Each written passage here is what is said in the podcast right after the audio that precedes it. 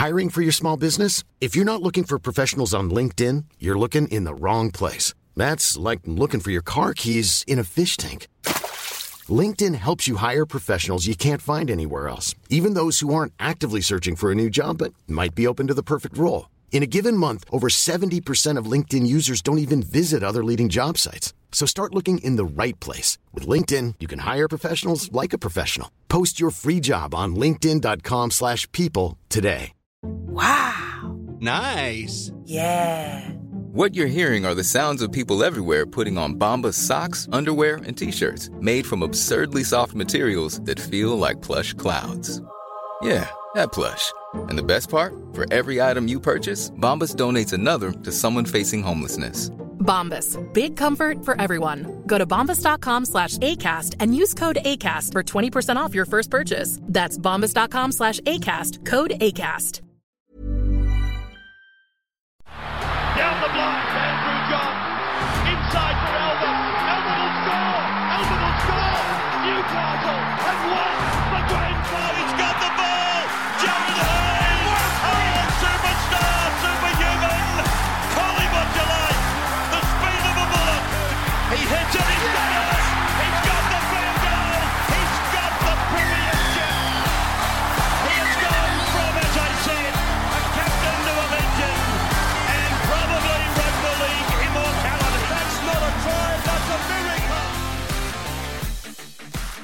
Welcome back to the Rugby League Guru podcast. Now, there was an article published a couple of days ago surrounding the New Zealand Warriors and their forward pack and just the team in general, just how heavy this squad is. And for me, I mean, I, I, I think for the New Zealand Warriors, for the last, I don't know, fifteen years, I think they've been the biggest false narrative of all time. I mean, I hear all these commentators, I hear all these analysts talk about their big forward pack. I'm I'm sorry, they haven't had a big man in their forward pack for years. It's, you know, it's the biggest false narrative in rugby league for me. I, I hear all these commentators talk about their big pack, they run over the top of you.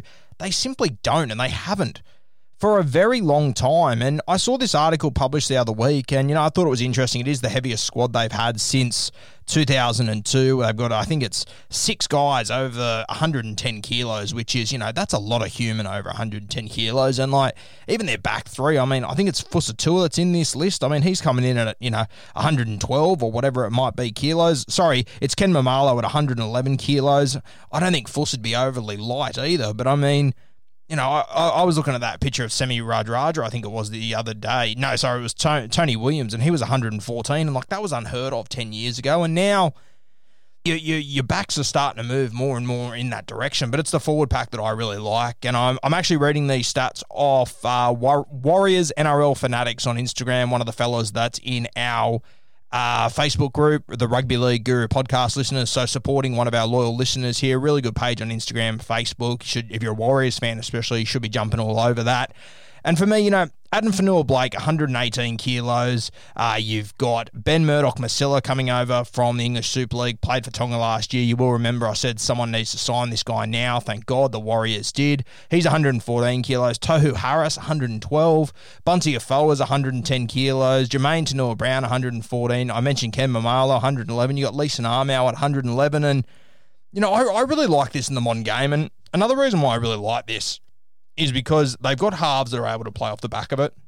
You got Cody Nicarema, you got Chanel Harris-Tavita, their front foot footballers. They're also, they've got a really underrated selective passing game, especially Cody Nicarema. I mean, he's quite often referred to as a touch footballer, but, I mean, you saw what he was able to do in twenty twenty with, uh, his name escapes me, the young bloke on the edge that's just made his debut. Um, my name escapes me. You know who I'm talking about, though. And, um, mate, the way that he squares up the A and B defenders to find a hole for that kid has been unbelievable.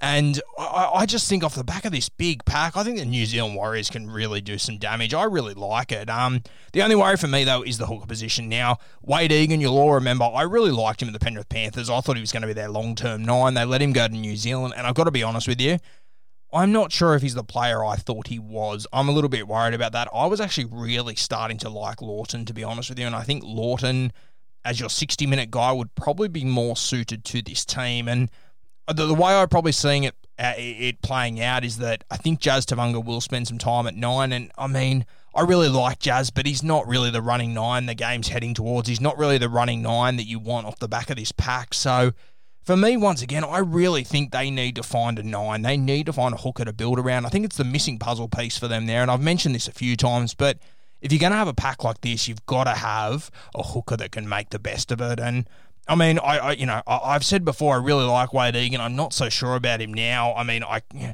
ho- hopefully my latest um, assessment on him is wrong and my earlier assessment is right, but just a little bit worried uh, about how they're going to take advantage of this huge size in the middle. And of course, if you're going to come in with a team this big, fuck, you need to be fit as a fiddle, especially around the middle.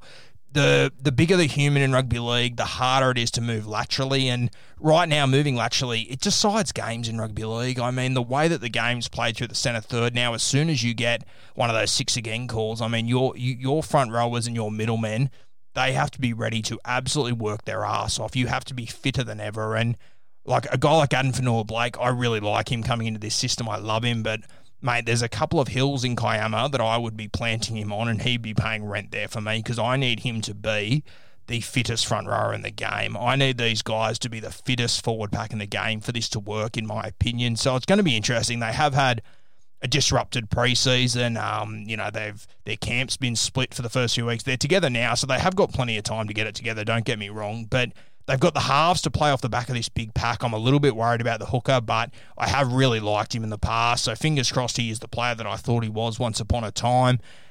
But I, I like the way the New Zealand Warriors are uh, moving. I like that they've got a big pack. It is going to be hard because they're away from home again. It's going to be tough. I mean, th- they could have the best team on paper right now, and if it all gets too hard being away from family, which, you know, there's a big potential it will be. I know they did it in twenty twenty-one. I know in twenty twenty. I know it was fantastic.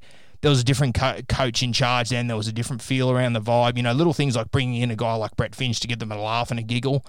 I'm not sure if Nathan Brown's going to have that sort of touch on them. It's a really big test for Brownie, and it's tough because, I mean, no one's prepared for this situation. No one's prepared for your playing squad being in another country, being away from their family for six, eight months at a time. It's really, really tough, and I do feel for them, and I feel like if it was a regular season, as I've said a few times, if it was a regular season and they had this pack, and if Lawton was still playing, geez, I think they would be a top eight side. I think it's going to be a really interesting watch, though.